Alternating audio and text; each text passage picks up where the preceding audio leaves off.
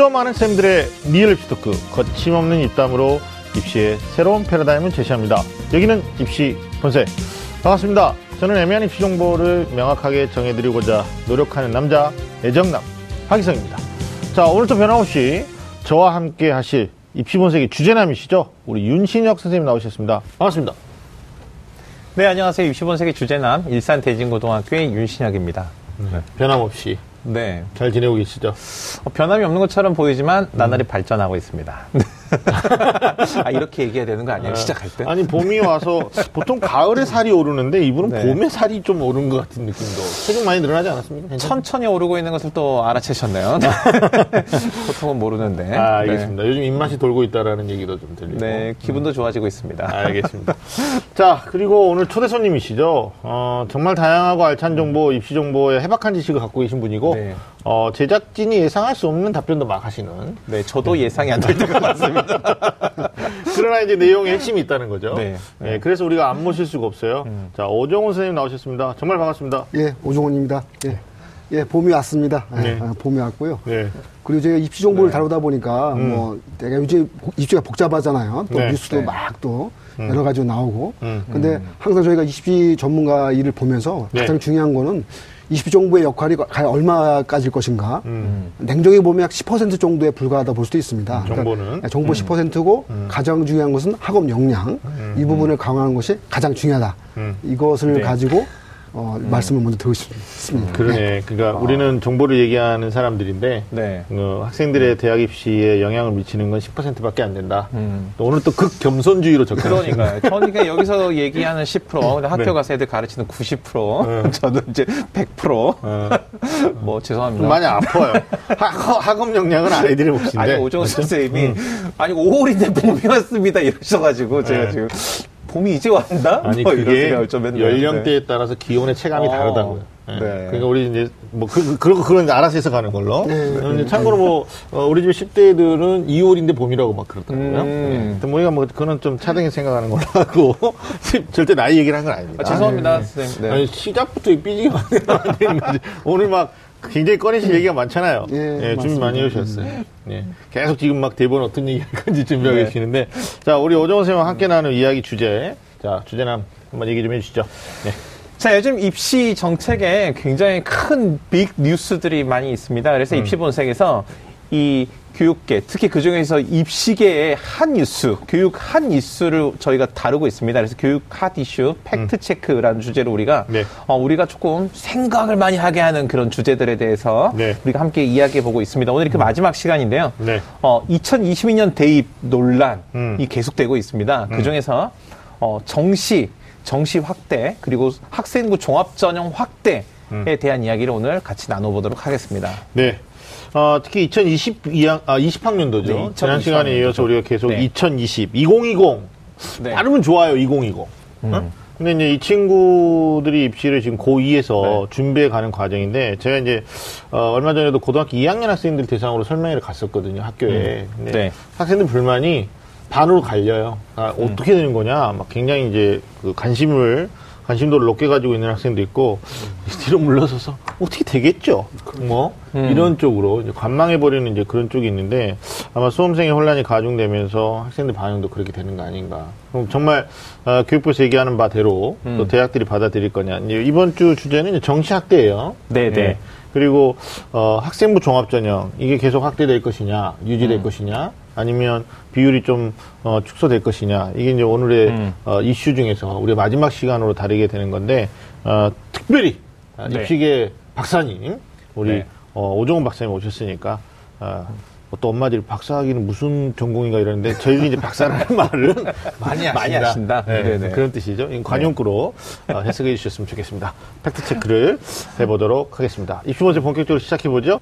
꽉 막힌 입시 전략부터 수준별 입시 정보까지 매주 금요일 밤 입시 본색이 입시의 모든 것을 알려드리겠습니다.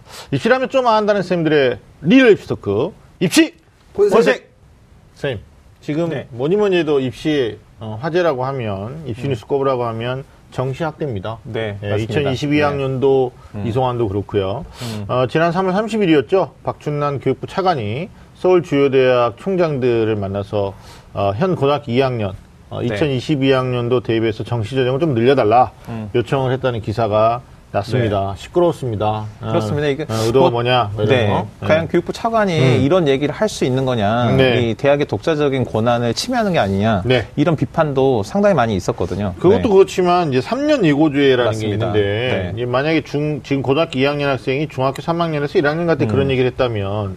네. 어, 이렇게까지 심각하진 않았을 텐데요. 일단 1년 4개월 남겨놓고 어, 교육부 차관이 음. 네. 어, 굉장히 책임 있는 위치에 있는 분이 갑작스럽게 이런 요청을 했단 말이에요. 네. 어, 그냥 넘어갈 수가 없어요. 이건 뭐 정치적인 게 아니고 어, 학부모님들이 왜 그런 거예요? 이렇게 물어본단 말이에요. 그렇죠. 그래서 뭐가 있을까요? 뭐 이런 거. 오해를 굉장히 많이 남길 어. 수 있거든요. 네. 그 우리나라 옛말에 또 우리 속담에 그런 말이 있잖아요. 음. 그 어, 각근을 아무 데서나 먹지 마라. 아. 뭐 이런 얘기 있잖아요. 네네네. 근데 사실 이제 오해받을 만한 게 사실은 2022년 대입제도 개선안과 관련해서 음. 이 교육위원회 이 송부안을 이제 넘기는 상황에서 네. 그 변화가 예고되지 않았던 2020년 이게 이게 사실 조금 혼란이 될 수 있는 게 음흠. 3년 예고제에 따라서 사실은 학생들한테 어디로 달릴지 어떻게 달릴지를 3년 전에 얘기해주고 준비가 돼야 되는데 사실 고2는 음. 입시의 관점이 이미 달리고 있잖아요. 이미 달리고 있는데 어 잠깐 음. 이쪽으로 가도 된다. 뭐 이렇게 얘기한 그런 상황이 된 거거든요. 그래서 그러니까요. 왜 하필 이럴 때 오- 이런 그 2022년 관련된 대입제도 개선안에 대한 여론을 수렴해가지고 결정을 하는 것만으로도 충분히 고민스러운 이 상황에 왜 하필 지금 이것까지 또 논란이 되게 만드느냐 네네. 이런 비판은 상당히 있는 거죠. 그게 더, 네. 더욱 또그 헷갈리게 만드는 게 교육부 장관의 그동안의 그 어떤 네. 주장, 행보 이런 걸. 보면 어, 소위 말하는 입시를 갖다 1년 유예까지 하면서 고민하고 있는 과정에 학종을 어떻게 할 거냐, 늘릴 거냐, 음. 네. 뭐 수능 최장력 기준 폐지 이런 공고도 있다가 갑자기 어떻게 보면 한 지붕 안에 있는 식구끼리요 의견이 네. 좀 갈리는 듯한 그런 느낌이 있단 말이에요, 오정훈 음. 시장님. 네, 정확히는 뭐죠? 그, 그러한 내용도 중요할 수 있는데요. 음. 실제 대입 정책을 결정하는 거는 그러니까 절반은 정부에서 결정하는 게 실제 있고요. 그 네. 지금 말씀하신 교육부 영역에 본다고 하면 네. 절반은 또 대학이 결정합니다. 네. 그러니까 사실은 예, 정부에서 그동안 이제 어, 일종의 그랬죠. 뭐 수시를 확대한다든가 아니면 이제 어, 가능하면 이제 어, 정시 수능 영역을 줄인다든가 이런 식의 흐름이 있었는데 네. 마지막 결정은 대학이 하는 거란 말이에요. 이제 네. 그런 부분들을 염두에서 봐야 될 것 같고요. 그러니까 이번에 이제 논란이 된 부분들도 음. 어, 정부 정책의 가이드 어떻게 나올지도 보시면서 또 중요한 거는 어, 대학에서 구체적으로 어떻게 결정하는지를 네. 잘 봐야 될 것 같습니다. 아니, 그러니까 대학의 결정은 우리가 이제 봐, 아, 그게 굉장히 중요한 얘기 같은 게 어차피 교육부로 입학하는 게 아니고 대학으로 입학하는 맞습니다. 거니까. 예. 어, 근데 그게 되게 중요한 부분인데 네, 그러니까. 어떨 때 너무 정부 정책의 가이드만 많이 보는 부분이 있어요. 네. 맞아요. 근데 제가 이 20여 년간 입시 정책의 흐름을 보면은 음. 그 정부 정책 내용은 거의 정확히 보면은 주요 대학 기준으로 보시면 아, 절반 정도 따서 보시면 돼요. 네. 절반은 또 대학이 가지고 있습니다. 그 절반의 네네. 결정권은. 네. 이번 경우에도 뭐 차관이 요청했다고 하면 음. 절반의 결정권을 갖는 대학한테 요청하는 부분이긴 한데요. 음. 엄격히 말하면 앞에, 앞에 부분에서 3년 예고제를 얘기했는데 네. 네. 통상 3년 예고제는 큰 틀에서 입시 결정이고요. 예. 큰 틀에서 정책 결정이죠. 예. 세부적인 이제 대학에서 결정하는 부분들은 정확히 얘기하면 현재 고위 학생들은 어, 이제 이번 4월 말까지만 결정하면 되는 겁니다. 이제. 음. 그러니까 이제 사실 그 3년 예고제인데 왜 1년 앞두고 음. 막 결- 결정, 결정을 요청했느냐 부분은 엄격히 말해서는 정확한 음, 말, 정확히 맞는 말은 아니고요. 네. 그러니까 지금 결정하는 사- 상황에서 의견을 넣어준 거예요. 네. 그렇게 보셔야 맞을 것 같습니다. 아니, 근데 큰 틀이라는 게 결국은 수시 정시예요. 음. 큰 틀로 보면. 그러니까 네. 수시 정시는 그대로 뽑잖아요. 이제. 그러니까 아니. 구체적인 이제 비율에서 그러니까 네. 비율에서 얼마를 정하는 부분은 네. 대학에서 항상 네. 어 이제 고등학교 2학년 4월 달까지 결정을 해주는 부분이에요. 아, 예. 그러니까, 그러니까. 이번에 논란이 됐을 때도 제가 약간씩의 음. 에, 좀 이제 우려라든지 걱정했던 것은 뭐냐면 음. 어, 떤 부분은 이제 여러 부분의 역할이 중요합니다. 이제 네. 언론의 네. 역할도 중요하고 네. 입시 정보 역할 중요하고 교- 네. 학교 현장 역할 중요한데 네. 지금 사실 많은 것이 복잡한 상황이에요. 그러면 네네. 이제 에, 정책 책임자 자리에 아니면 이제 음. 언론 책임자 자리에 아니면 이제 입시, 입시 책임자 자리에 서 있는 사람들이 네. 그런 분들 가능하면 적게 그 혼란을 적게 느낄 수 있도록 음. 정리해주고 전달해줄 좀 의무도 있다고 봐요. 예. 근데 근데 그, 런 부분들이 음. 어, 지금 이 어, 최- 최근에 그 벌어진 상황들 보면 음. 너무나도 많이 그냥 음. 혼란한 것은 일부 있는데 예. 혼란하다 혼란하다 자꾸 그러면 음. 당장 겪는 수험 중에 학부모는 어떻게 되냐 이거죠. 음. 정확하게 혼란은 이 정도까지 이루어지고 있는데 이렇게 대처하면 된다. 라는 식의 대안이라든지 합리적인 방향을 음. 제시해 주는 것이 좀 더 그런 혼란을 이렇게 뭐죠 가라앉힐 아, 수 있는. 그, 방법이지 그, 않을까 그, 그래서. 입시 보색이 존재하는 거예요. 예. 그러니까 네. 이제 정리해 보면 3년 예고제는 큰 틀에서 음, 음. 뭐 오정훈 선생님 얘기를 제가 뭐 빗대는 게 아니고 야 정시 없애 이건 아니었다. 그렇죠. 그러니까 기본 계획에 기본 계획이 아직 아니, 그러니까 건 수시하고. 정시 뽑는 네네. 음. 틀은 그대로인데 왜 학생들은 3년 예고제 얘기를 하냐면 어, 이게 흐름이 있다라는 거죠. 음. 그러니까 문재인 정부로 오면서 어, 김상곤 교육부장에 취임하고 네. 그리고 어, 작년 11월로 기억하는데 김상곤 교육장관은 수능 절대평가 방향이나 뭐 음. 학생부에 대한 자리매김에 대한 발언을 계속 해오셨단 말이에요. 네네. 네. 그런데 갑자기 차관이 나오셔가지고 정시를 확대해라. 음, 음. 근데 여기서 이제 문제가 되는 것은 절대평가 얘기하고 무관하지 않아요. 그러니까 정시 음, 수능과 갖다가 절대평가로 가자라는 게 김상훈 교육부 장관의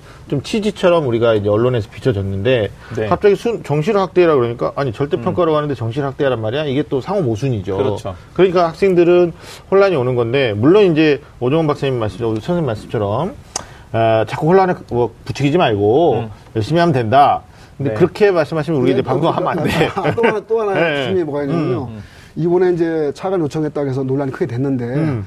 그러니까 엄격하게 표현하면, 어, 지나치게 축소된 정시 정원의 조정이라 볼수 있어요. 네. 조정. 왜냐하면 이제 현재 주요 대학들 경우에서는 어, 정시 반영 비율이 어, 2019학년도 기준에서는 한 20% 전후로 왔다 갔다 하다가 네. 일부 대학들은 20%뭐 미만으로 또 떨어진 대학도 있단 말이에요. 근데 그런 부분들이 앞으로 학령예고 축소까지 이제 겨, 뭐지 같이 결부되다 보니까 정시는 거의 뭐 10%도로 이게 축소될 수도 있는 정도 상황을 가는 거였어요. 그러니까 너무나인데 이제 이쪽이 많이 위축되니까 그에 대한 조정으로 보시면 되고요.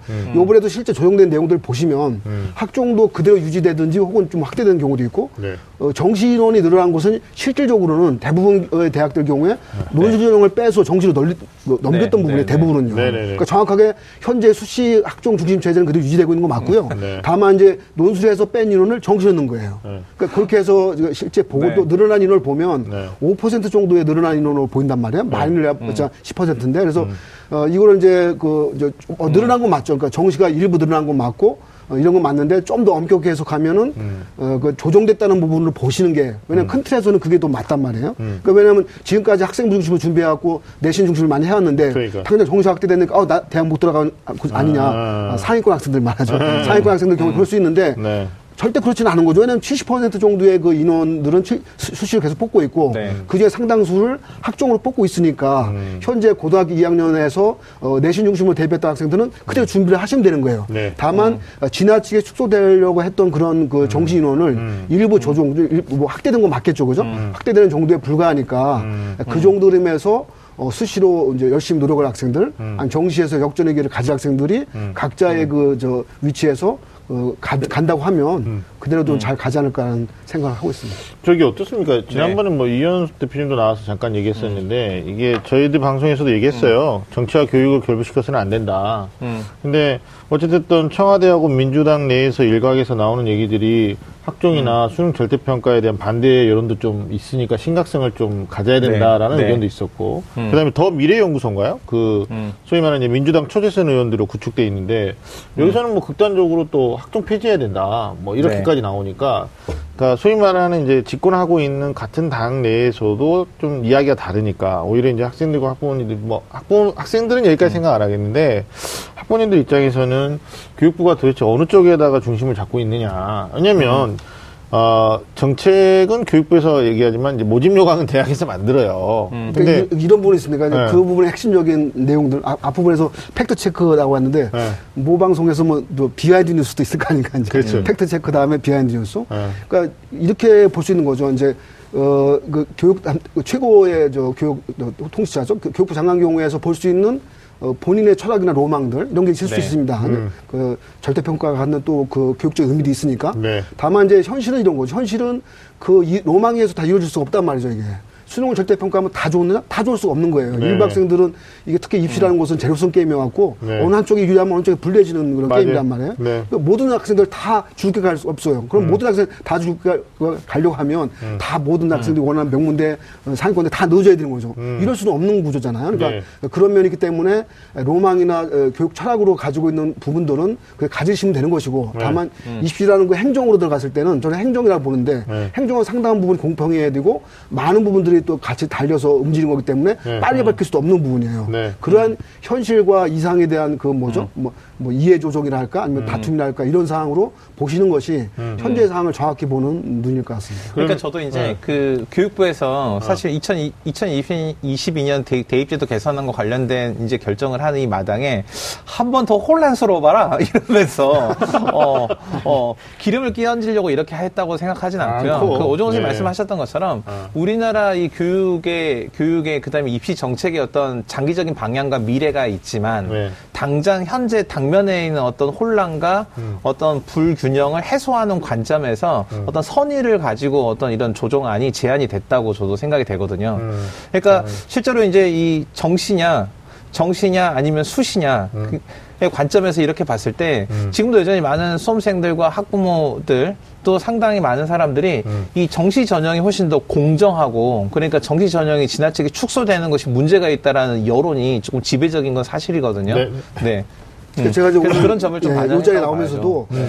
그러니까 뭐 이 슬로건이라 할까 하는 이제 하나의 문장을 가지고 한번 제가 생각을 해봤는데요. 네. 네. 그러니까 수시 학생부 종합전형의 순기능은 유지하고 네. 순기능이 실제로 이- 있습니다. 있으니까요. 그죠? 네네. 있고 정시 수능의 역전의 기회를 줘야 된다. 네. 어, 이런 생각이었어요. 아, 기본적인 표어네, 표. 네, 표어죠. 네. 표. 네, 네. 그러니까 학종의 순기능, 정시 역전의 기회. 왜냐하면 이 수시로서 모든 판가, 파- 판단을 다 하려고 하면 역전할 수 있는 게 전혀 없는 거예요. 그 역전이라는 것은 꼭 재수행만 해당되지 않습니다. 그죠? 당장 일반고 학생들 가운데서 내신 학부 학생들. 내신이야 뭐 처음부터 좋았으면 좋았죠. 근데 뭐 사, 람이 연근, 연, 연근 다는 게 네. 항상 고1 때온 것이 있고 고2 때온 것이 있지만 나중에 또 이렇게 철로할 수 있는 것이고 네. 아, 나중에 또 머리가 또잘 돌아갈 수 있는 경우고 그렇죠. 러니까 이게 사실은 학생들마다 다르기 때문에 그러니까 일반고가 무조건 학생부 종합전을 찬성한 저는 그렇게 보지 않는 입장인 거예요. 그러니까 네. 분명히 학생부 종합전형이 공교육에서 현장 교육을 중시하고 절차로서의 과정을 중시하고 이게 상당히 좋은 점이 많습니다. 네. 그래서 네. 그 전보다는 학교에 방점을 두는 정책으로 많이 왔기 때문에 네. 그런 순기능 그대로 유지시켜줘야 돼요. 이걸 전부 다 수능 100% 전형을 바꾸고 되면 그 순기능이 많이 없어지, 없어지게 되죠. 네. 그런 부분들이 있지만 그래도 역전의 것이 상당히 존- 존재합니다, 사실은. 음, 그러니까 이제 어, 일반고에서 일- 예를 들면 내신 1, 2등급 대 학생들 약 20% 정도에 불과한 거예요. 한 7, 80% 이상은 내신 3등급 다 음. 음. 당연히 그런 학생들이 수시 학생부 종합전형으로 좋은 대학 가기는 쉽지 않은 경우란 말이에요. 네. 근데 그 학생 가운데 또 역전의 기회가 없다고 하면 이것도 이 또한 문제가 되는 것이죠. 그렇죠. 전체적으로는 또 재수생도 해당이 되겠지만 네. 또 일반고 아니면 특목고 학생도 마찬가지긴 하겠지만 그래서 그런 부분에서 어느 부분까지 조율이 돼야 되느냐. 근데 이런 부분인 것 같습니다. 그래서 뭐 일방적으로 뭐 뭐 다 뭘 하라 이런 것까지는 아닌데 지금 정도에서의 판세에서 정확 판단에서는 학종의 유지와 어, 정시소수 역전 기회인데 이 부분이 뭐 비율로서 적당한 부분이 있겠죠, 그죠? 네. 이런 부분들을 음, 일방적인 것으로 이렇게 주장하다 보면 조금 이제 그 약간 현실하고는 잘 안 맞지 않을까라는 자, 생각이 일단은 듭니다. 팩트 체크에서 질문이 교육부가 정시학대를 요청한 배경이 뭐냐 이거예요. 그러니까 그것만 가지고 우리가 얘기를 하자면 한 지붕 아래 있는 교육부 내 장관과 차관이 얘기하는 게 좀 성격이 다르다. 장관은 절대평가 학종학대를 얘기하고 있는 뉘앙스고 차관은 느닷없이 나와서 어, 정시를 좀 확대하는 쪽으로 대학이 요청했다. 그러면 이거는 어, 일반적 회사의 개념에서 놓고 봤을 때 위에 장이 시켜서 밑에 차관이 얘기한 거냐?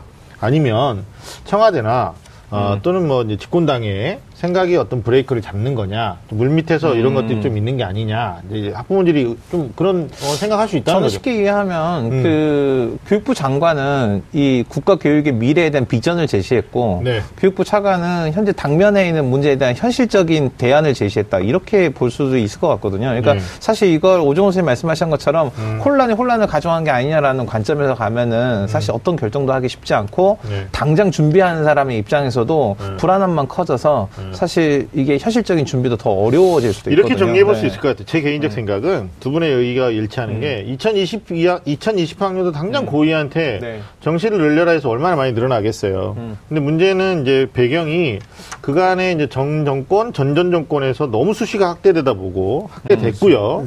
네. 그리고 이제 공정성 시비, 객관성 시비가 있는 학종으로 너무 많이 뽑다 보니까 여기에 대한 브레이크는 반드시 필요했다. 예, 그래서 어, 여기 이제 좀 브레이크를 잡고 그리고 2022학년도 지금 이송했지 않습니까? 네네. 예, 교과 교육회의에서 논의하겠죠. 뭐 거기다가 좀 그 포인트, 그러니까 시기적 포인트를 맞춘 게 아닌가라는 생각도 해요. 그러니까 당장 어, 오정훈 선생님 말씀하셨던 것처럼 2020학년도에 해당되는 고의가 야 정시가 50% 되는 거 아니야? 뭐 이런 생각을 한다거나 아니면 어, 고1 학생들이 야 이제 우리는 정시밖에 없나 봐 이런 오해는 안 해줬으면 좋겠다는 그렇죠. 생각이 드는 거죠. 네, 이게 아마 네. 확 바뀌지는 않고요. 점진적으로 가는 거고 어, 조심스럽게 저희들이 좀 저희들의 직관적으로 좀 분석을 해드리면 어, 2022학년도 이후의 입시에 대한 어떤 큰 그림 요게 아닐까라는 생각 들고 문장 오종 선생님 정확한 팩트를 말씀해 주신 게 맞아. 그 네. 사실주의거든요. 네네. 결국 대학이 요강을 결정하는 거다. 그러니까 네, 그 쌤이 보니까. 초반에 말씀해 주셨는데 네. 실제로 정시 확대 요청이 있었지만 수시 학생부 정, 종합 전형의 인원을 빼가지고 이렇게 넘긴 게 아니고 네. 특기자 전형이라든지 논술 전형이라든지 교육부 관점에서 봤을 때 네. 어떤 그 일부 소수 학생들한테만 유리한 전형이라고 생각되는 그런 전형들 교육부 가 그동안 지속적으로 그런 관점을 가져왔거든요.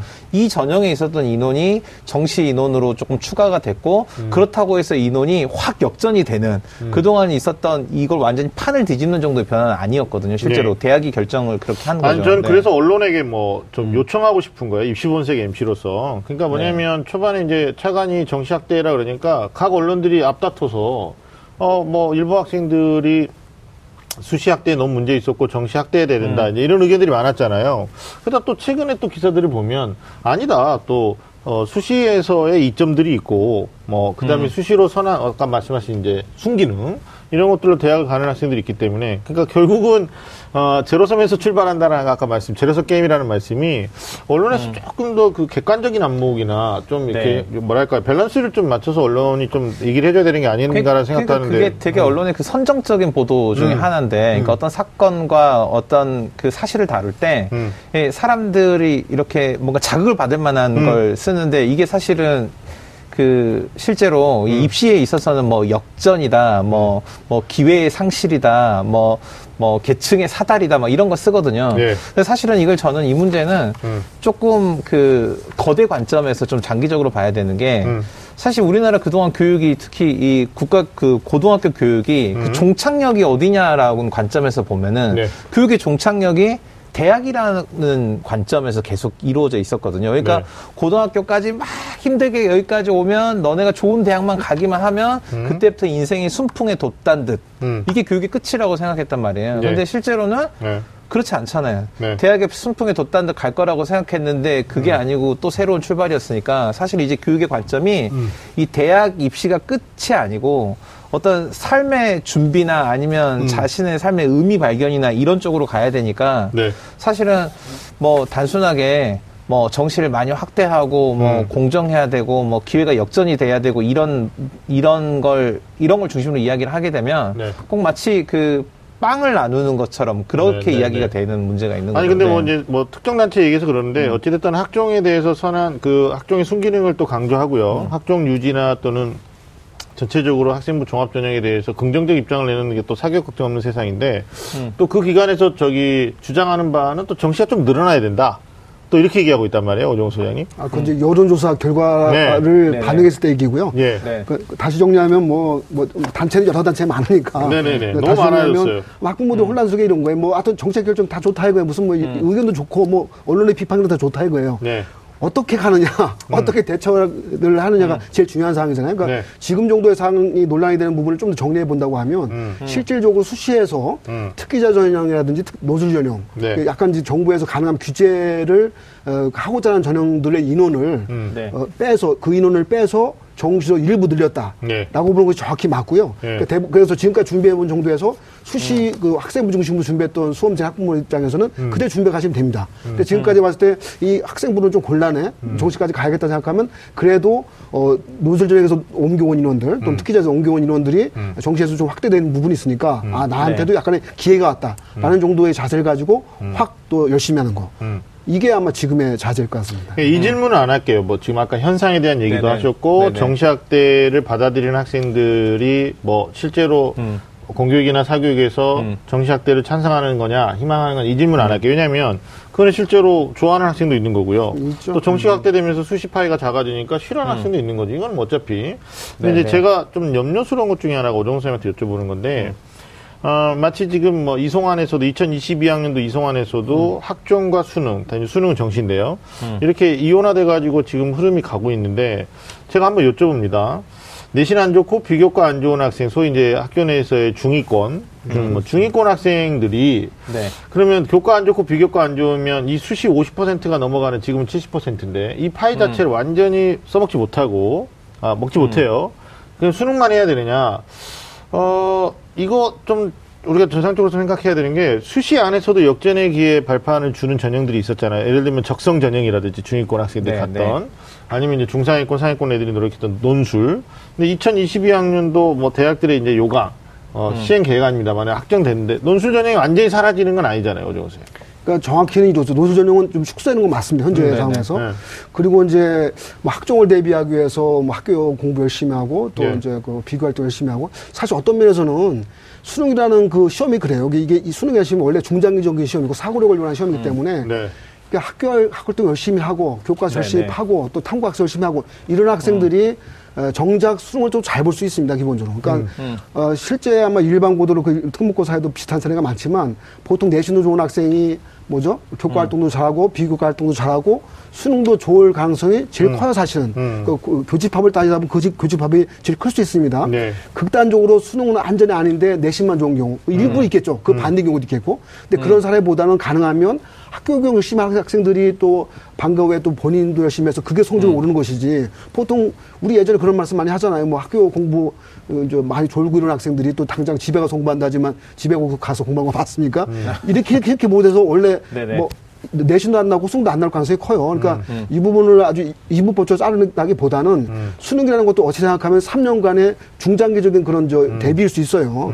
학교 교과서에서 사실은 또 수능이 또 나오게 돼 있잖아요. 그러니까 그렇게 생각한다고 하면 이 입시라는 틀에서 너무 좁혀서 생각하는 것보다는 이제 또 어차피 저 학교 학생이 또 학교를 열심히 다녀야 또 공부할 맛도 나고 또 비교 활동도 막 할 맛도 난단 말이에요. 그런 면으로 본다고 하면 수능에 대한 장기적인 준비도 뭐 내신은 당장 잘 달다는 것이 좋긴 하겠지만 그 학교 열심히 한 것 자체가 나중에 고3 가서 수능을 잘 볼 수 있는 길일 수도 있는 거란 말이에요. 네. 이런 쪽으로 접근해 간다고 하면 네. 너무 그걸 대립되는 구도로 보기보다는 학업 역량을 어떻게 잘 어, 저, 늘릴 것이냐 라는 측면으로 보면 좀 더 또 좁혀지는 그렇죠. 측면이 아니, 있을 것 그것도 좋은 같습니다. 말씀인데 제 질문의 의도는 뭐냐면, 그러니까 학교 공부 공부할 맛이라고 얘기하셨거든요. 네. 그러니까 공부할 맛을 못 느껴가지고 애들이 공부를 못하는 게 아니고 뒤늦게 철드는 아이들이나 아니면 공부 방법에 대한 접근이 잘못돼가지고 성적이 뒤늦게 튀는 학생들이 있어요. 네, 그렇죠. 근데 그 네. 학생들이 수시에서도 구제받을 수 있는 전형이 대안으로 제시가 돼야 된다는 거죠.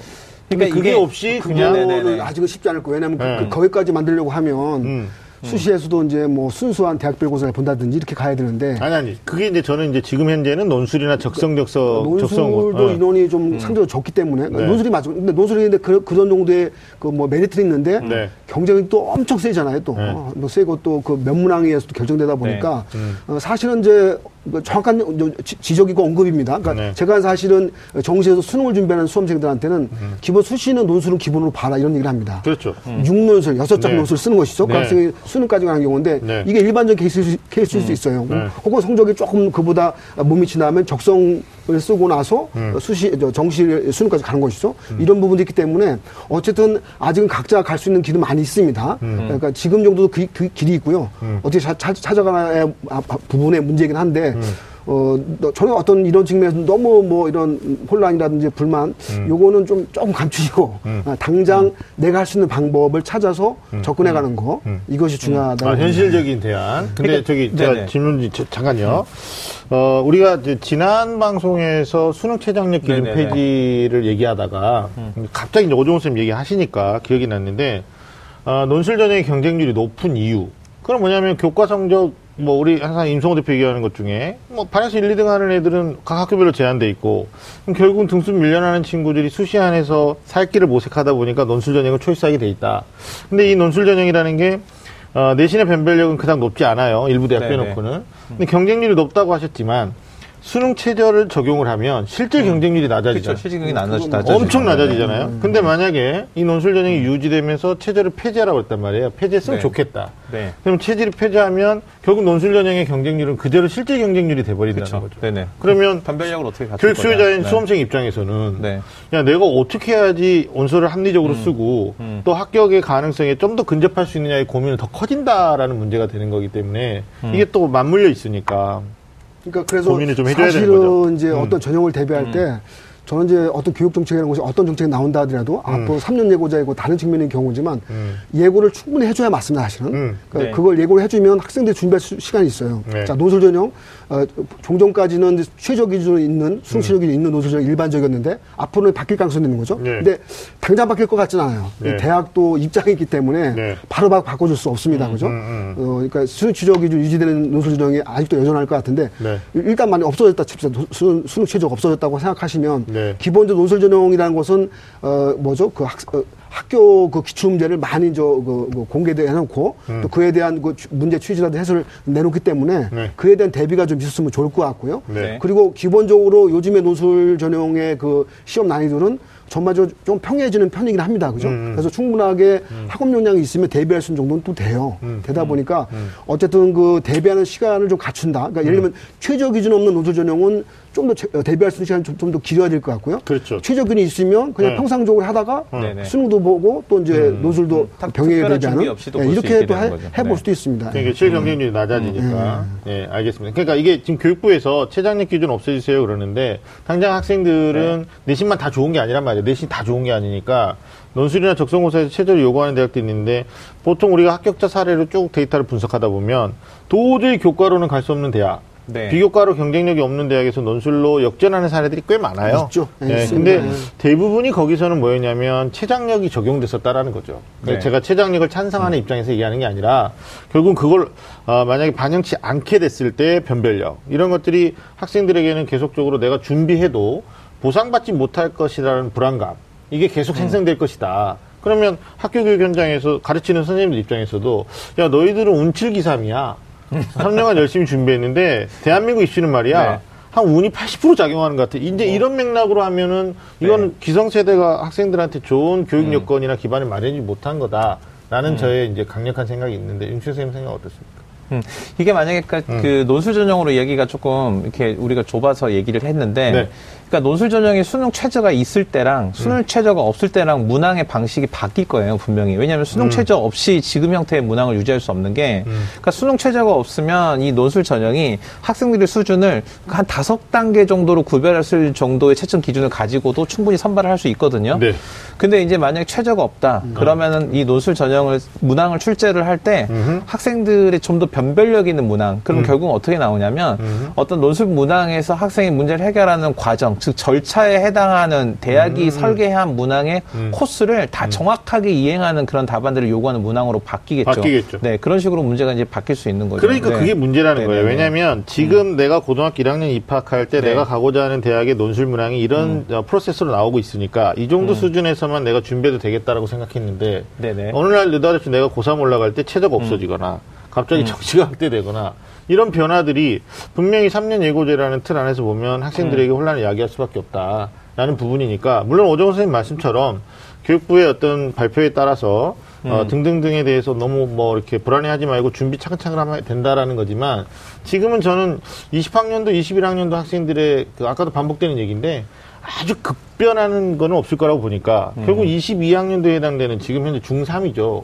이 학생들에게 적용되는 어, 어떤 입시안만이라도 지금 우리가 논의하는 것들이 충분히 녹아나야 된다라는 좀 주장을 하고 싶은 거고요. 현재 기준으로만 말씀드리면요. 네. 보통 이제 그 고3 때 치르는 대입 전형 결정을 네. 고2 때 4월 말에 다 결정한단 말이에요. 시행 계획이 나오죠. 그죠? 시행 계획이 다 음, 네, 나오기 네, 네, 때문에. 맞아요. 자, 그러면 이제 학부모나 수험생 입장에 어떻게 생각하느냐. 사실 고1 때부터 음. 뭐 2년 뒤에 논술 준비한다? 그러기는 쉽지 않을 것 같아요. 그냥 고1 때는 열심히 내신 중심으로 네. 학교 수업에 열심히 하고 참가하는 것이 제일 중요할 것 같고요. 네. 설령 그 학생이 수능 전형으로 가, 정시 수능 전형으로 가든 수시 논술 전형으로 가든 하든 간에 그것은 고1 때 결정할 판은 아니거든요. 고1 1학기고 2학기 있잖아요. 음. 한번 내신으로 큰 경합을 치릅니다. 그죠? 그래서 거기서 이제 내신으로 잘 빠질 아이들, 좀 그렇지 않은 아이들이 갈려지겠죠?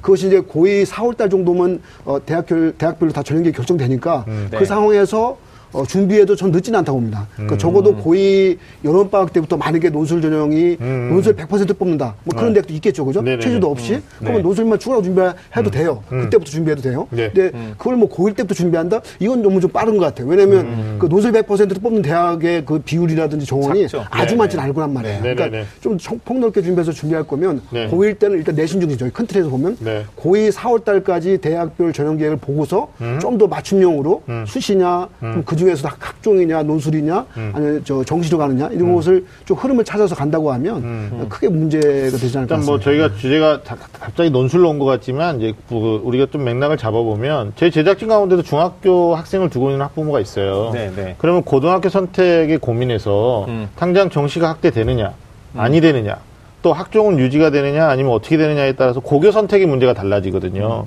그러니까 고등학교 1학년 진학해서 공부하는 과정에서 뭐 2학년 올라가면서 결정해야 된다. 요즘 학부모님들이 굉장히 빨라졌기 때문에 네네. 뭐이 부분에 대한 얘기를 제가 좀 공론에서 말씀드린 거고 어, 다음 질문 드릴 것은 뭐 정시 비율이 좀 늘어나고 있어요. 이, 네. 2020학년도에 뭐 그거는 어, 평균적으로 보면 4.4 뭐 4.4% 포인트 정도 올라간 거니까 네. 20학년도 정시는 뭐 크게 확대된 건 아니다.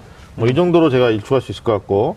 그럼 다음 질문 드리는 게, 어, 서울 주요 대학의 이제 학생부 종합 전형에 대한 확대안이 있습니다. 그러니까, 어, 정시 확대 이야기가 나왔는데, 바로 이어서 대학들이, 어, 수시 학생부 종합 전형도 확대한다는 기사들이 지금 쏟아졌단 말이죠. 네, 맞죠, 네. 윤신 씨? 네, 맞습니다. 주요 이제 일곱 개 대학을 보면 음. 2022학년, 2020학년도 학생부 네. 전형 모집하는 인원이 7,400명, 정원이 한40% 정도 달하니까 네.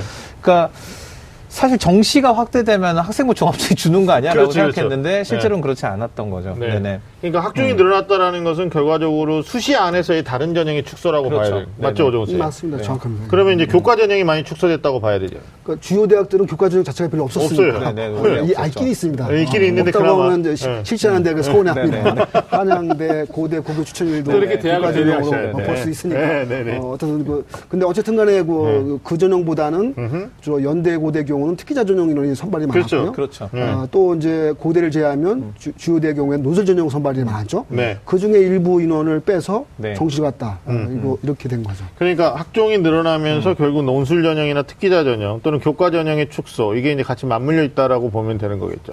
그러니까 이 학종 유지 또는 확대 그리고 정시 확대는 음. 그 묘하게도 이게 좀 그 다른 것 같은데 음. 같은 배에 있습니다. 네. 어떻게 생각하면 이건 비하인드 뉴스에 다룰 내용될 수 있겠죠. 네. 그러니까 얘기하시면. 그럼 대학 주요 대학에서는 네. 어, 학종 축소와 정시 확대라는 자연스러운 우리가 어떻게 생각하면 음. 그렇게 가져야 되는데 네. 어 학종은 그대로 유지 또는 확대했어. 음, 예. 어, 정시도 확대했어. 이게 도대체 뭐야? 네. 어디서 이런 빼서 간 거냐 네. 생각할 수 있는데 현실적으로는 이렇다고 볼, 수, 볼 수밖에 없는데요. 네. 현재 고등학교의 그 학력 차라는 것은 네. 특목 자사고 그룹하고 일반고하고 네네. 차이는 어느 정도 있다고 봐야 되고요. 음. 그리고 일반고에서도 약간 차이가 있다고 봐야 되죠.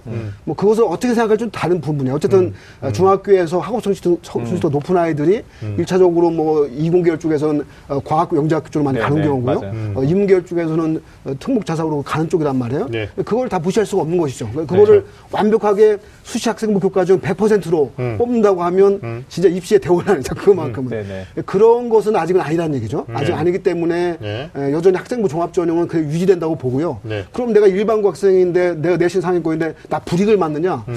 어, 엄격히 해석하면 우리나라는 입시 제도가 그래도 공평한 편이라고 저는 저는 개인적으로 생각합니다. 개인적으로 어, 왜냐하면 네.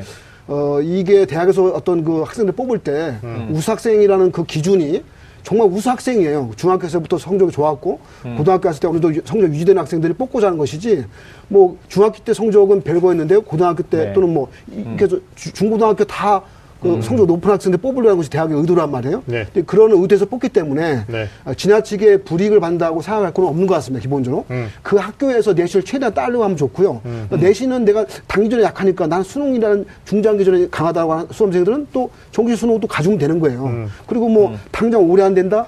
뭐 저희가 소속되는 것이 제사원이긴 하지만 안 되면 내년에 또 도전할 수도 있는 겁니다 기본적으로 이제 그렇게 접근해 간다 보면 어느 정도의 그 어떤 불이익에 대한 거 음. 이 부분은 어느 정도 좀 잠재되어 있다고 보긴 하는데 음, 다만 네. 음. 수시 학생부 종합 전형이라는 것이 음. 이게 정성 평가 위주이기 때문에 음.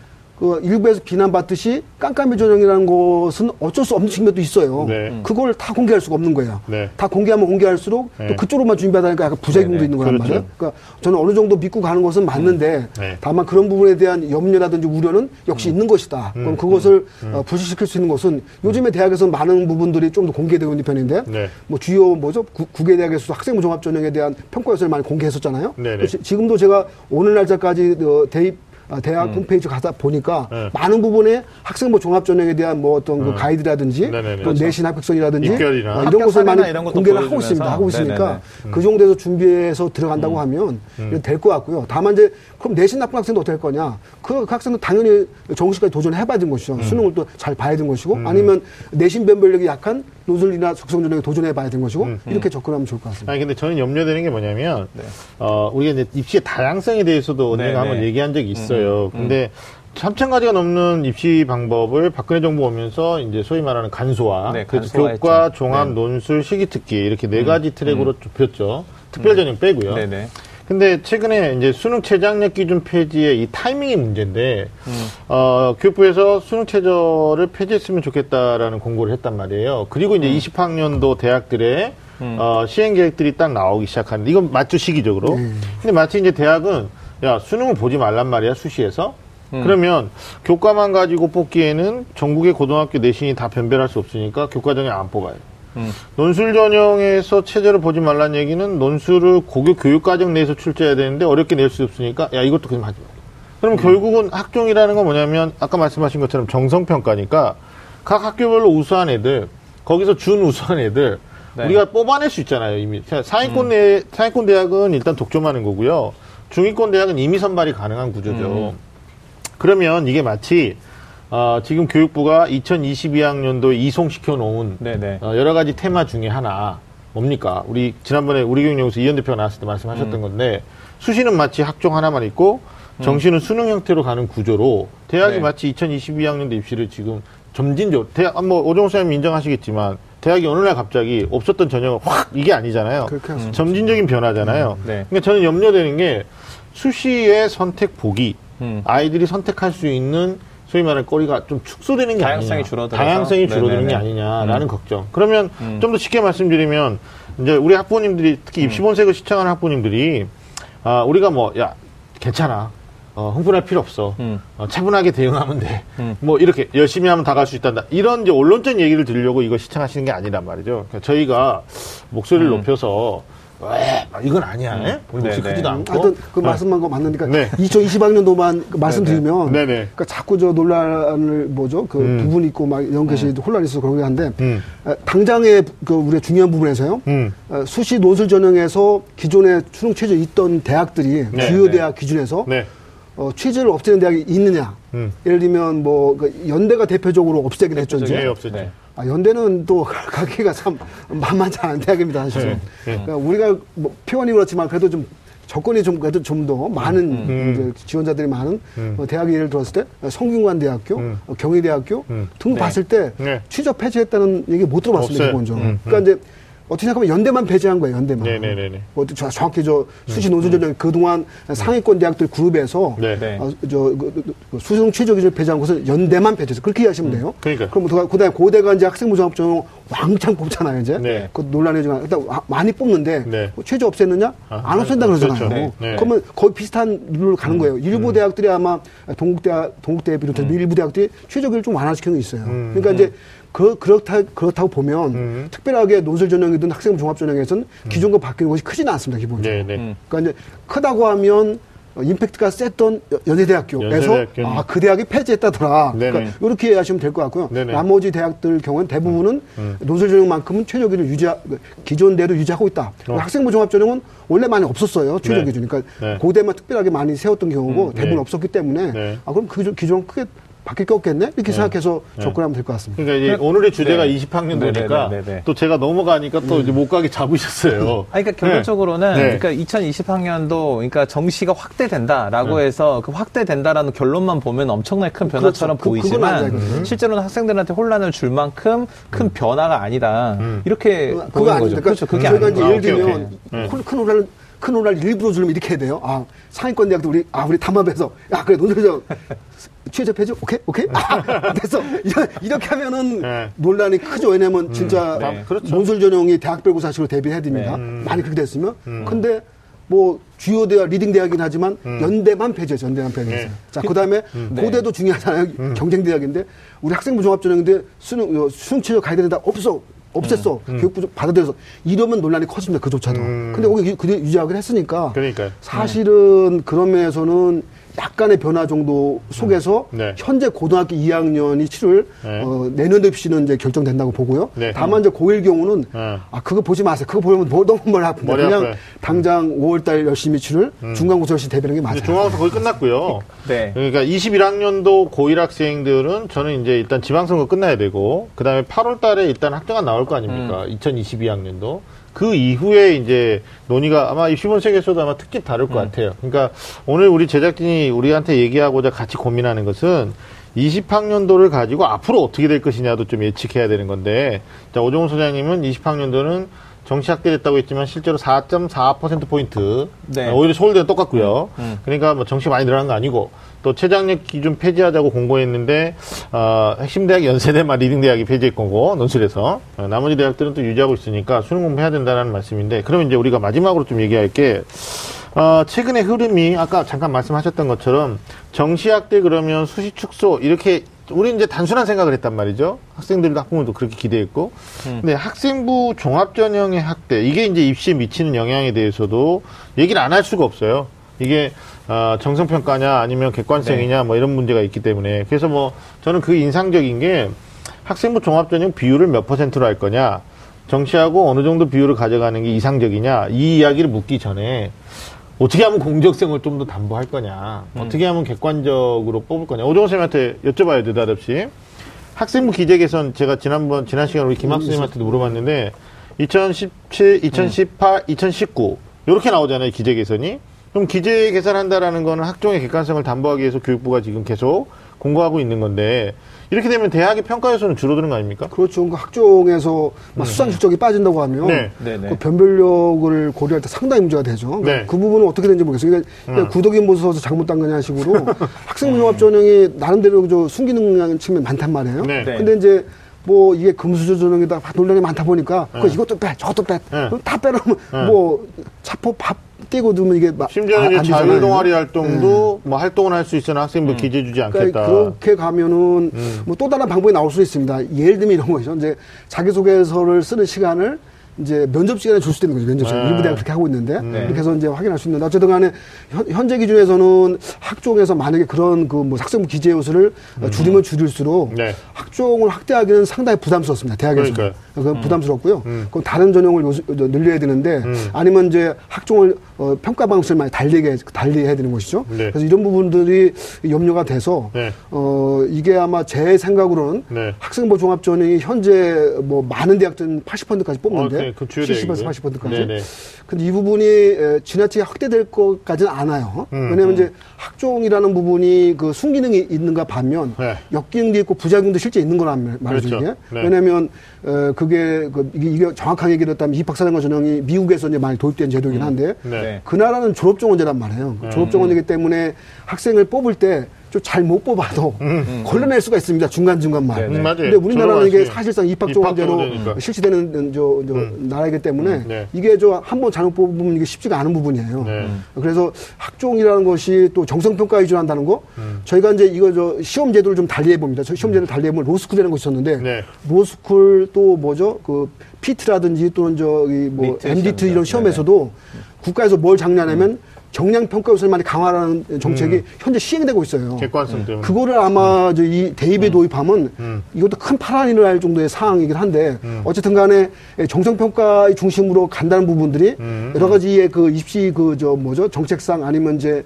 그런 음. 뭐 깜깜이전이라는 건 그런 그 비판 때문에 무작정 이게 늘릴 수도 없는 부분도 있습니다 기본적으로 네네. 그래서 음. 이제 적정한 정도의 그 인원을 뭐 유지하는 거 이런 것이 갈 거기 때문에 네. 이제 학생부 졸업증이 확- 지금부터 확대된다 이렇게 보기엔 조금 염려되는 부분이 있고요. 네. 다만 70% 60% 뽑아도 많이 뽑는 거죠. 음. 어, 이미 대세가 이미 수- 넘어간 거잖아요. 입시 네, 대세가 네, 네, 네. 넘어간 부분이고 네. 또 저희가 항상 주장하지만은 정시 역전에게는 어떻게 줄 것이냐. 네. 뭐 정시가 뭐 나중에 뭐 수시 정시 통합된데도 얘기도 있으니까 어쨌든 간에.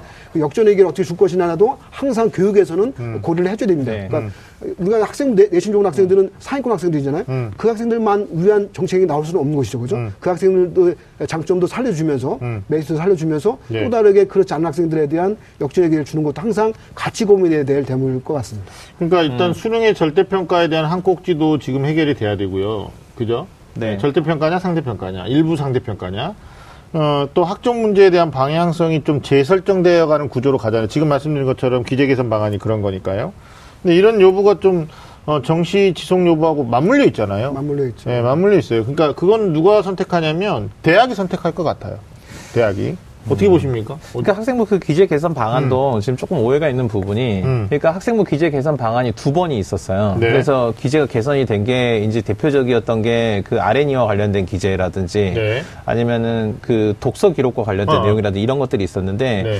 사실 이번에 그 송부안에 학생부 기재 개선 방안과 유사한 게 있었는데 그게 뭐냐면 학생부 종합 전형 신뢰도 제고 방안이라는 게였거든요. 음, 신뢰도 제고 방안. 그러면 이제 그 실제로 그 안에 들어 있는 내용이 뭐냐면 음. 학교 교육 활동 중에 학생들이 선택적으로 하는 활동이 있고요. 네. 그 다음에 필수적으로 하는 활동이 있는데 네. 학생들이 필수적으로 하는 활동 안에서 학생들의 어떤 특징이라든지 어떤 장점을 찾아내서 평가에 반영을 할 수 있거든요. 그러니까 음. 대표적인 게 교과 세부 능력 특기 사항 같은 경우는 교육 과정에서 모든 학생들이 하는 게 교과 교육 과정하고 창의적 체험 활동이거든요. 그러니까 결과적으로는 모든 학생들이 다 하는 그런 교육에 한해서 평가를 더 많이 하고 어떤 정성 평가의 내용을 더 많이 다루게 되면은 네. 선택적으로 하는 활동에 대해서는 어, 학생들이 큰 부담을 느끼지 않게 되는 거죠. 이게 뭐냐면 학생부 종합 전형이 확대돼 가지고 고교 교육 정상화에 기여했어요. 학생들이 수업 시간에 더 열심히 들었고 그, 수- 그 선생님들이 하는 과제라든지 이런 것도 보다 열심히 그렇죠. 참여했거든요. 쉽게. 말하면 음. 발표 더 잘하고 학생들이 더 보다 수업을 잘 들었단 말이에요. 네네네. 근데 어떤 부작용이 있었냐면 대회, 특히 상을 주는 대회에 학생들이 너무나 많이 무리하게 지원을 하고 그러다 보니까 집착하는 현상이 그렇죠. 그러니까 학생들이 그 수상 기록이 기록이 되는 교내 대회와 이런 과제에 매여 가지고 정상적인 삶이 안 되는 거예요. 더 힘들어지는 그렇죠. 그러니까 이런 문제를 개선하기 위한 그런 이제 노력들이 있을 거고요. 그럼에도 불구하고 이 학생부 종합 전형이 그 사실 우리 정시냐 수시냐 이런 이분법이라고 생각했는데 그건 사실 아니었거든요. 종합 전형하고 이 수능 중심 전형이 적절한 비율이 어느 정도냐라는 관점이었는데. 비율이었던 거죠. 그러니까 실은 종합전형은 방향성이라고 일단 기본 설정이 되어 있는 거고요. 음. 근데 이제 말씀하셨던 것처럼 역전의 기회라고 말씀을 해주셨는데 예, 표어에 나왔어요. 역전의 기회. 그렇죠.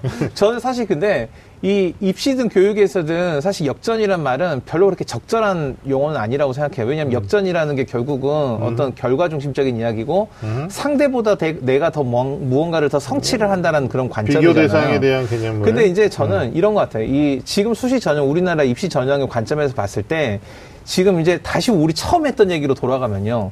이게 왜 논란이 되는가라는 관점이 되면 음. 사실은 정시가 조금이라도 확대됐으면 누군가는 박수를 쳐야 되는데 다, 다 이거에 대해서 불만족이거든요. 난 그렇진 않아요. 다 불만족이죠. 왜냐면 아니요, 아니요, 아니요. 정시가 어. 확대된다고 생각하는 사람의 입장에서는 네. 야 이게 뭐 확대된 거야? 씨, 우리 지금 속이는 거 아니야? 어? 장난해? 뭐 이렇게 해서 불만이고요. 네네. 그 다음에 수시, 정시 전형이 더 줄을 두고 수시가 더 확대된다고 생각하는 입장에서는 음. 왜 그동안 학생부 종합 전형을 통해서 계속 그, 그 학- 학교 교육의 정상화를 했던 이 정부가 너네 정치적인 수야? 이거 여론 무서워가지고 거꾸로 가는 거 아니야? 모순이잖아. 그러니까 양자가 다 비판이었다는 거예요. 음. 근데 이 속에는 사실 어떤 게 숨어 있냐면 사실 저는 이렇게 생각해요. 학생들이 가장 정상적인 건요. 음. 어떤 1학년에 입학해가지고 입시에서 어떤 전형이 나한테 유리할까라는 전략을 세워가지고 음. 그걸 막 그것만 파고 들어가지고 성공하는 입시가 정상적이 아니고 음. 학교 생활을 최선을 다해서 정상적으로 하고 당연히 고등학생으로서 교과 과정에서 익히고 배워야 되는 것은 교과 지식이라든지 이해를 정상적으로 하다 보면 음. 자기가 그 학교 생활 하다 보면 2년 정도 생활 하잖아요. 장점이 드러나요. 음. 그러니까 얘는 교과 지식과 어떤 것들을 가지고 자기 생각들이라든지 자기 주장이나 자기 논리가 더 발달하면 논술 전형이 더 적합한 장점을 갖게 되는 거고요. 그렇죠. 그다음에 어떤 학생들은 어 이거보다 또 정형화된 수능이라는 어떤 틀에 맞춰가지고 네. 이게 더 장점으로 부각될 수 있는 거죠. 그러니까 네. 처음에 그 학생 선생님이 어떤 질문을 했냐면 네. 내신 성적 안 좋아. 비교과도 한 게 없어. 어. 어, 이런 애들은 결국은 기대할 수 있는 게 수능, 수능 아니냐. 수능 중심 정신 전형인데, 이걸, 이걸 만약에 줄이거나 이걸 없애면 얘들한테 기회를 안 주는 거냐. 역전의 기회가 없어지는 거 아니냐라고 물어보면 전 다시 이렇게 물어보고 싶은 게, 이런 학생들이 과연 얼마나 될까요? 아, 그러면 이런 측면이 있습니다. 그러니까 이제 네네네. 이게 잘 얘기가 잘 뭐죠 정리가 안 될 수도 있고 네네네. 하나로 결정이 안 될 수 있는 게 뭐냐면 음. 엄밀하게 여, 여기에 있습니다. 원래 이제 교육하고 입시는 구분돼 맞어요. 정확히는요. 네. 실제 구분하는 나라가 있어요. 네. 일본이 그렇게 저 대학별 본고사가 심한 나라긴 한데 네. 거기는 학교는 교육만 시킵니다. 음, 교육과정하고 네, 교육과정에 네. 연관된 내용만 네네네. 수업하면 되는 거예요. 네. 나머지 입시는 학원에서 하는 거예요. 네. 그 미국도 그런 거 비슷하죠. 네네, 학교는 맞습니다. 그냥 교육 네. 수업만 해주면 되는 거예요. 나머지 알아서 입학사장들이 와서 아이들 을 음, 뽑아가는 겁니다. 기본적으로. 그렇죠. 그러니까 교육과 입시가 구분되면 아무 문제 없어요. 그렇죠. 그러니까 우리나라도 사실은. 음. 어, 이상적으로는 그렇게 구분돼야 맞긴 한데 네. 우리의 정서는 안 그렇잖아요. 안 그렇죠. 네, 교육이 입시에 아, 또 섞여 있기 때문에 또 네. 학교에서 또그 공교 현장에서도 음, 입시를 잘 못하게 되면 음. 또막또 이렇게 비판도 아, 하고 그렇기. 때문에 문제이긴 한데 네. 그건 어쩔 수 없는 측면도 있습니다. 그러니까 원래는 네. 구분돼야 맞아요. 그러니까 이제 네. 입시가 교육에서 떨어져 나가야 돼요. 네. 그렇죠. 그러니까 그게 근본적인 바- 방법이 되는 것이고 그러니까. 그것이 이루어지면 되는 건데 음. 현재는 그게 혼탁하게 섞여 있단 말이에요. 아, 아니 혼탁한 게 아니라 노골적으로 섞여 있어요. 섞일 수밖에 없는 그러니까- 거죠. 왜냐하면 네. 외국 일, 그 외국에서는 대학이 그냥 선택인 거예요. 삶의 여러 가지 방식 중에 하나의 선택인 거고 음. 우리 입장에서는 대학을 안 가면 사람 구실을 못할 아, 정도로 아닙니다. 그- 사회에서 그- 그건- 자리를 못 아. 잡으니까 음. 필수처럼 이- 받아들이는 일본의 예를. 설명하면 안 네네네. 돼요. 일본은 우리하고 비슷한 그, 그 문화를 갖고 있는 나라란 말이에요. 네. 네네. 일본도 저 대학별 봉사를 보는 경우인데 맞아요. 그 고등학교는 수업만 시키면 되는 거예요. 네. 교육과정 2015 교육과정에 맞춰서 네. 수학일, 수학이, 미적분일, 뭐 선택 수업 해- 해주면 되는 거예요. 네. 거기까지 해주면. 딱 되는 거예요. 네. 사실 이것도 한 번은 고려해줄 측면도 있어요. 우리나라에서 아니 왜냐면 저는 100% 공감하는 그러니까 게 성취평가제가 이게 네. 정상적으로 고교학점제가 정상적으로 시행되려고 하면 이거 전제되지 않고서는 음. 여기다가 무슨 내신 절대평가냐 상대평가 이 네네. 논란이 들어가는 즉시 아예 안 되게 돼 있어요. 그러니까 네네. 이것도 한 번은 고려할 측면이 있어요. 아, 이, 네. 이조차도. 네. 그, 이- 그- 근데 이제 사실 이게 쉽지는 않죠. 왜냐하면 맞아요. 이그 근본적인 그, 그 현장을 많이 뒤엎는 거니까. 그 말씀이 정답인 거예요. 그러니까 이게 단순하게 정시 확대나 학생부 종합전형 확대나 축소냐 이런 문제를 풀릴 수 있는 문제는 아닌 거예요. 아니, 그래서 네네. 제가 이제 어떤, 어떤 측면에서는 네. 그러니까 역전 얘기하는 것이 마- 맞지 않는다는 측면은 음. 이상적으로 마- 마- 그 말씀 저도 동의합니다. 네, 다만 그렇죠. 네네. 현실은 그렇잖아요. 현실은 뭔가 기회를 줘야 돼요. 야, 너 공부 못해도 너 수능 만점 받으면 서울대 가. 이런 얘기를 해줘야 그거 놀다가도 막 정신 박차 차려고 아까 듣고 드린 그럴 거 말씀이 아닙니까? 그거예요. 그러니까 어, 공부 못해도 이게 특목 자사고나 특별한 대학에서는 가능한 얘기예요. 너 공부 못해, 너 내신 엉망이지만 수능 만점 받아 서울대가. 근데 일반고에서는 이러지 않 이런 애들이 없는 거예요. 아. 거의. 그것도 네. 아니에요. 일반고도요. 그렇지 않- 네, 일반고도 저는 일반고 등록을 일부 네네네. 구분 안 하는데 네. 학종이 그럼 일반고에 저- 유리한 거냐? 그러니까 아, 그- 학종을 항상 얘기할 때마다 이제 일, 어, 일부 상위권 대학들 불만은 뭐냐면 우리는 학종이 절, 절대 일반고에 불리하지 않다. 실제 시- 지방 시골 학교에서 학종 많이 들어온단 말이에요. 그것도 맞는 얘기예요. 음. 또 일부 학교는 어, 학종이 또 알고 보면 왜 특목 자사고에든 내신도 우리는 같은 5등급인데 네네. 걔는 왜 들어가냐 생각하면 이것도 할 말이 없는 게 부분이 그렇죠. 네. 그러니까 그런 양면성이 사실 다 있습니다. 기본적으로 네. 학종에서 갖는 양면성이 다 있는 것인데 우수학생 선발과 어떤 그런 일반고에서 어떤 그런 그 공교육 차원에서 육성 차원도 있는 부분인데 네, 네. 어, 하여튼 저, 저, 저는 그래서 현실적으로 어쩔 수 없이 네. 수시 학생 중심이라는 그런 기, 조는 유지되고 학종의 승리를 가져가는 측면이 있는데 다만 이것을 전적으로 확대해서 100%나 어, 80% 이상 가다 보면 역전액이 없다는 부분은 현실적으로 이 그냥 학생들이 다가오는 측면이란 말이에요. 그 말씀 저도 공감해요. 그래서, 그래서- 음, 그거를 역전액을 주는데 그것을 뭐꼭뭐 고등학교 현장에서 수능 과목을 가르치냐 그건 아니죠. 음. 수능 교과서만 정확하게 저 수업을 해주면 그 자체가 또 교과목에서 수능에 또 나오는 것이 되는 거잖아요. 그러니까, 네. 그러니까 좀 너무 이상적인 얘기를 할지 모르겠지만 어쨌든 간에. 에, 그런 쪽으로 그 틈을 틈을 음. 좀 줘야 그래도 네. 좀 이게 양쪽에 자- 같이 갈 수 있는 음. 길이 열- 열리지 않을까라는 생각을 하고 있죠. 정리 좀 할게요. 정리. 이게 어 교육과정하고 소위 말하는 이제 입시하고의 분리가 안 되는 거기 때문에 우리나라는 공교육 정상화가 안 되고 있다. 이렇게 말해도 과언이 아닐 것 같아요. 강한데 그 예. 어쩔 수 없는 측면이 있어요. 그러니까 우리 이제. 어, 윤신 쌤이 어, 항상 중심을 잡고 얘기하는 게 학생들이 대학을 가기 위해서만이 공부하는 게 아니지 않느냐라는 건데 문제는 사회적 통념은 네네. 예, 대학 가야 되고요. 대학은 서열화 돼 있고요. 서열화 돼 있죠 네. 지금 상황. 근데 서열화는 학생들이 시킨 게 아니고 부모 세대가 시켜놨어요. 음, 음. 대기업이 그렇게 해놨고, 음. 예, 뭐, 일, 뭐, 최근에 뭐, 모 은행에서도 그 음. 기사들이 있었지 않습니까? 특정 대학에 대해서, 어, 어드밴티지 주고 이런 것들 때문에. 네네. 그럼 결국은 이제 우리는 학생 편에서 저 어떤 결말을 얻어내야 되는 게, 어, 중간고사, 고등학교 1학년 1학기 중간고사, 기말고사 두 번의 시험을 봤는데, 본인의 내신이, 어, 중학교 때하고 다르게 같은 경쟁 서열 안에서 엄청 밀려 있다. 그럼 이 친구가 선택할 수 있는 게 정시밖에 없다. 근데 학교 교육은 이게 모순이에요. 학교는 학종에 대한 프로테이지 때문에 상당히 많은 학생들이 학종 대상자가 아님에도 불구하고 음. 학종 대상자를 위해서 이들을 끌고 가는 거예요.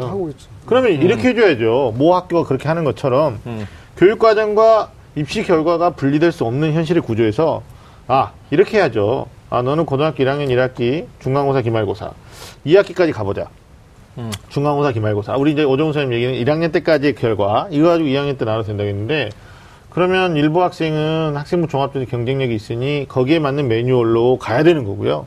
아, 너는 미안한데, 네가 원하는 대학, 네가 목표하는 대학 여기는 학종이 안 되니까, 아, 그러면 정시, 아니면 또 다른 전형. 이렇게 소위 말하는 이제 분리 대응을 해서 입시 어떻게 어, 로드맵을 그려줘야 되는데 어, 학부모님들 불만 중에 가장 어, 심각한 불만은 교육부에 대한 불만도 있겠지만 어, 저는 이제 공교육을 하는 게 아니에요. 뭐 지금 나오셔가지고 학종을 어, 주장하시거나 학종이 좋은 전형이다라고 말씀하시는 분들이 뭐냐면 그 당신이 아이들을 위해서 열정을 가지고 시간을 썼고 만들어주고 계신 분이 그렇게 얘기하는 거예요.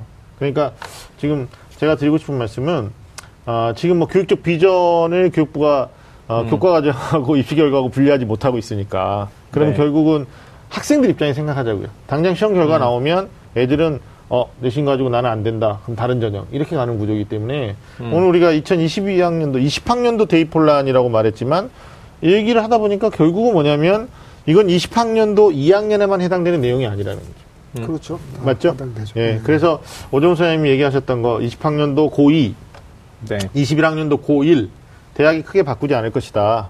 네, 그틀 안에서 어, 내신 준비 또 요건이 되는 교과가 되는 학생들은 비교과 준비 또 거기서 좀 멀어져 있다고 생각하는 학생들 뭐 포기하고 체념하는 게 아니라 정시도 있지만 논술 전형 당장 사라진 거 아니다. 또 최장력 기준도 다 폐지한 게 아니다. 여기까지는 이제 우리가 좀 팩트를 정리할 필요가 있을 것 같아요. 그, 저도 또 한 가지 언급하고 싶은 게 네. 학생부 종합전형에서도 교과 내신 성적이 또 중요합니다. 네. 또 어떤 그럼요. 분들은 네, 또 네. 비교과가 중요하다 아니, 아니에요. 네. 비교과 위주 준비하다 보면 네. 교과를 놓치기 때문에 네. 교과 중심으로 비교과를 병행하는 네. 그런 방법이 또 그러니까 학교. 학교가 교육과정을 잘못 운영하는 학교들은 네. 어떻게 되냐면 어허. 이 교과 비교과를 따로 생각해요. 그러니까 학교에서 하는 모든 것은 다 음. 교육 활동이에요. 그러니까 다만 학생들이 어디 연극을 하나를 보러 가든 아니면 어디로 2박 3일 어디를 수학여행을 가거나 음. 아니면 어떤 대회를 하든 이게 다 교육 과정의 일환인 거지. 음. 어, 교과 수- 공부하는 건 수업 시간이고 나머지 건 노는 시간이야 이건 아니거든요. 그러니까 그렇게 운영하는 학교는 잘못 운영하는 학교고요. 음. 그러니까 이 학생부 종합 전형은 학생들이 학교 생활 전반이라는 관점이 뭐냐면 음. 학생들은 학교에서 하는 모든 활동을 통해서 배움을 얻는다예요. 음. 근데 그게 단지 암기된 지식이냐 아니면 이 학생들의 잠재적인 가능성을 볼 수 있는 확대된 관점에서의 어떤 진정한 배움이냐 음. 이런 관점을 학교 생활 전반을 통해서 검토를 하겠다 이런 거죠. 아, 근데 또 하나- 문제는 지필고사의 평가에서 우위를 점하지 못한 학생은 학교 전반의 모든 활동을 열심히 해도요 절대 기득권에 들어올 수 없다. 또 하나 좀 우선순위를 약- 약간 좀 다른 얘기도 할게요. 네네. 현재 저희가 이렇게 얘기되는 측면은요. 음. 경쟁 입시를 치를 학생들입니다. 경쟁 입시를 저 상위권 대학이라든지 경쟁 입시. 치를 학생들 경우고 네. 우리 언제부턴가죠? 그 고2 고2 때부터 학령이가 많이 줄잖아요. 네. 고1 학생은 더 줍니다. 음. 아, 고1 학생들이 왜 주는 이유를 정확히 아시나요? 고1 학생들이 사실은 현재 중3 학생들하고 어, 출생 인구 비슷해요. 네. 근데 고1이 더 적습니다. 음. 그 이유는 뭘까요? 고1, 고1. 네, 현재 고1. 고1이 몇 년생입니까? 어, 그러니까 밀리엄 생이 2000년, 2000년이니까 2000년생. 얘네 2000 예, 맞네요. 2002년이겠죠? 네, 2002년. 네. 네. 모르겠는데요. 네. 그게 이제 빠른가 안 빠른이 없어지는 겁니다. 그때부터. 아, 빠른가 안 그러니까 이제 빠른. 그, 그 음. 뭐죠? 입학년도를 입학년도. 그러니까 1월 1일부터 맞추기 위해서 출생연도로. 네네. 고1서부터는 음. 그러니까 한시적으로 3월부터 10월까지 했던 아. 10개월짜리 네네네. 학생들이고 혜택 받은 학생이죠. 네네네네. 어, 대입을 들어갈 때는. 음. 그리고 그 다음에부터 현재 중3부터는 1월부터 12월생까지 이게 빠른이 없어지는 경우가 이제 본격적으로 한 중3부터는 없어지고 하여튼 그렇게 되는 경우인데 어떤 그런 측면이 있습니다. 그래서 이제 사실 경쟁 입시를 치를 학생들은 이 수많은 이, 이 복잡한 얘기를 들으면서 어, 이, 저 내신 대비도 해야 되고 학교 생활도 해야 되고 수능을 대비해야겠지만 경쟁 입시를 치르지 않은 학생들 현재 고교 학생들 가운데는요.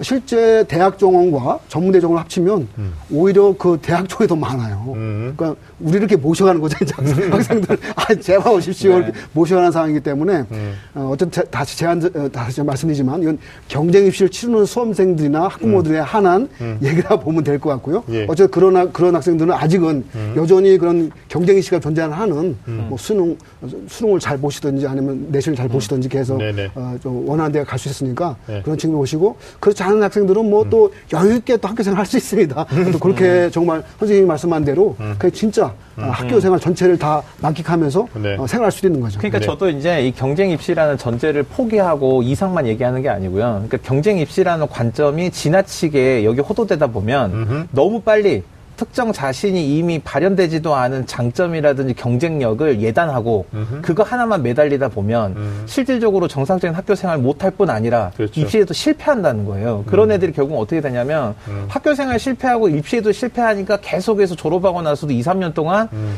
계속 그런 똑같은 일들을 반복하면서 그런 허송세월을 보낸다고요. 음. 그러니까 제가 얘기하고 싶은 건 뭐냐면 이 정시학대 학생부 종합전형, 그 다음에 논술 전형, 그 다음에 수능의 출제 범위, 그 다음에 사실은 시험이 어떤 문항의 어떤 수준의 차이는 있긴 하지만 그래도 원칙적으로는 이 고등학교 교육 과정이라는 이 정해진 테두리 안에 모두 들어 있으니까 사실은 전략을 갖추는 것보다 중요한 건 이 학교 고등학교라는 1, 2, 3학년 과정에서 이 교육 과정 안에서 내신 잘 받을 수 있도록 이 교과에 대한 공부도 하면서 그거 관련된 어떤 활동들도 열심히 해야지만 시간이 지나서 자신의 장점이 일정 시간 지나서 드러난다는 거예요. 그리고 그걸 가지고 이제 내가 뭐 어떤 장점을 가지고 있는지 잘 분석해서 선택해서 지원을 할 수 있다는 거죠. 또뭐 네. 성적이 상위권 학생들은요 아마 그렇게 할 것 같습니다. 당연히 그렇게 할것 네, 같아요. 신혜 쌤의 이 이야기에 해당되는 학생이 각 학급별로 몇 퍼센트가 안 된다는 게 안타까운 그러니까 저는 문제죠. 저는 오히려 그게 뭐냐면 이게 이제 최상위권 학생들의 얘기가 아니고 오히려 제가 학교에서도 보면 저는 그런 그렇게 보거든요. 실제로 어 중위권 학생들이 보면 중위권 학생들이 자신의 적합한 전형을 찾아가는 과정을 봤을 때 학교에서 중위권 학생들이 처음부터 부족한 게 많잖아요. 얘네들이 보통의 학생들이 좀 부족한 게 많대요. 보통의 학생들. 보통의 학생들이 네. 다 잘할 수 없잖아요. 네. 어. 그래서 어느 하나에 매달리다 보면 결국은 다 잘하지 않으니까 그것마저도 못하게 되는데 음. 다, 다 잘하는 건 아니지만 어, 균형 있게 뭔가를 하고 원칙적으로 뭔가를 하려고 하다 보면 그 중에서 네. 장점이 드러난다는 거예요. 네. 알겠습니다. 어, 학생부 종합전형이 교과에서 자유롭지 않다라는 거 우리 다 알고 있는 사실이기 때문에 네네. 네. 아니, 다시 오늘- 원점으로 오늘 근데 유난히 두 분이 한 편인 것처럼 느껴져요. 아 그렇지 않아요. 아니 그렇지 않아요. 선생님은- 사전에 어제 아니야. 만났나? 아 아니 아니 한편 우리는 편이 없어요. 네. 우리는 편이 없고 우리는 학생 편이죠. 네. 학부모 편입니다. 자 21세기 좀 더 발전적으로 어, 학생들과 수험생들 또 학부모님들이 겪는 네. 고충에 대해서 좀 더 가까이에서 접근하고 고민해 보자. 뭐 이런 취지에서 이런 주제를 가지고 우리가 거의 한 어, 3주죠, 3주. 이제. 방송으로 따지면, 어, 어떻게 보면 이슈에 대해서 팩트 체크를 해봤는데, 사실 팩트라는 것에 대한 전제가 사실을 놓고 직관적 관점을 가지고 이렇게 파악해야 되는데, 아, 교육부가 어떤 의도로 그렇게 했는지, 또 대학은 어떻게 갈 것인지, 사실 보여요. 어, 보입니다. 뭐, 이렇게 말해버리면 너무 일축시키는 건데, 우수한 인재 뽑으려고 하는 거죠, 뭐. 예? 교육부는 또 고교육 정상하려고 하는 거고.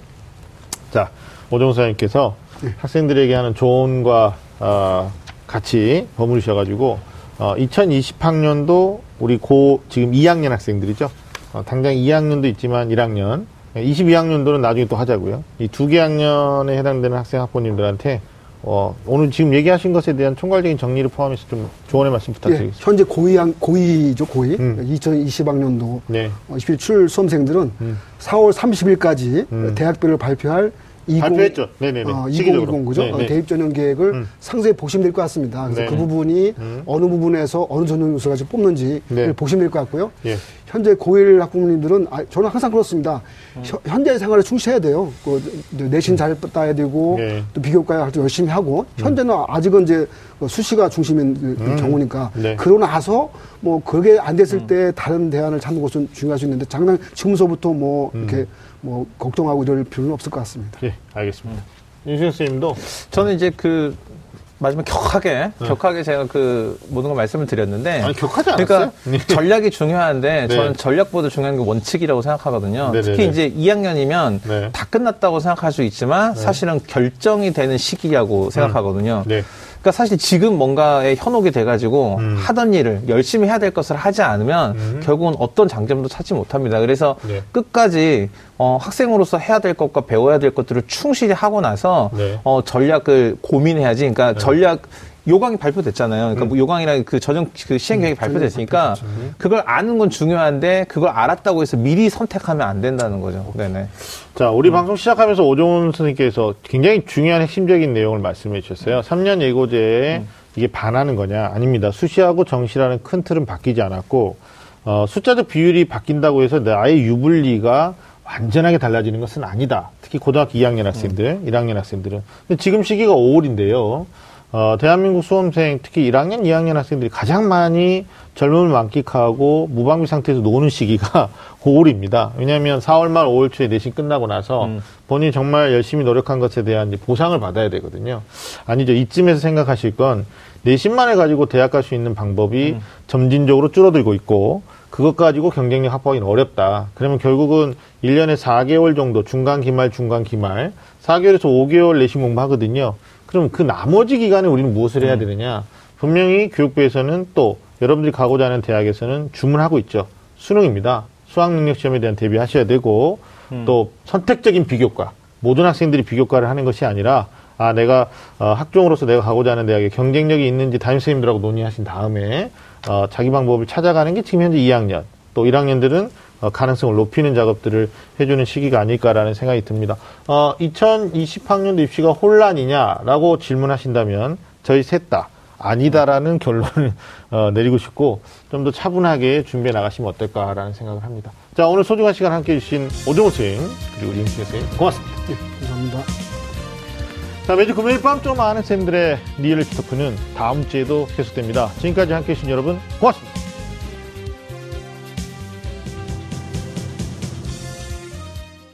오늘 방송 좋았나요? 방송에 대한 응원 이렇게 표현해주세요.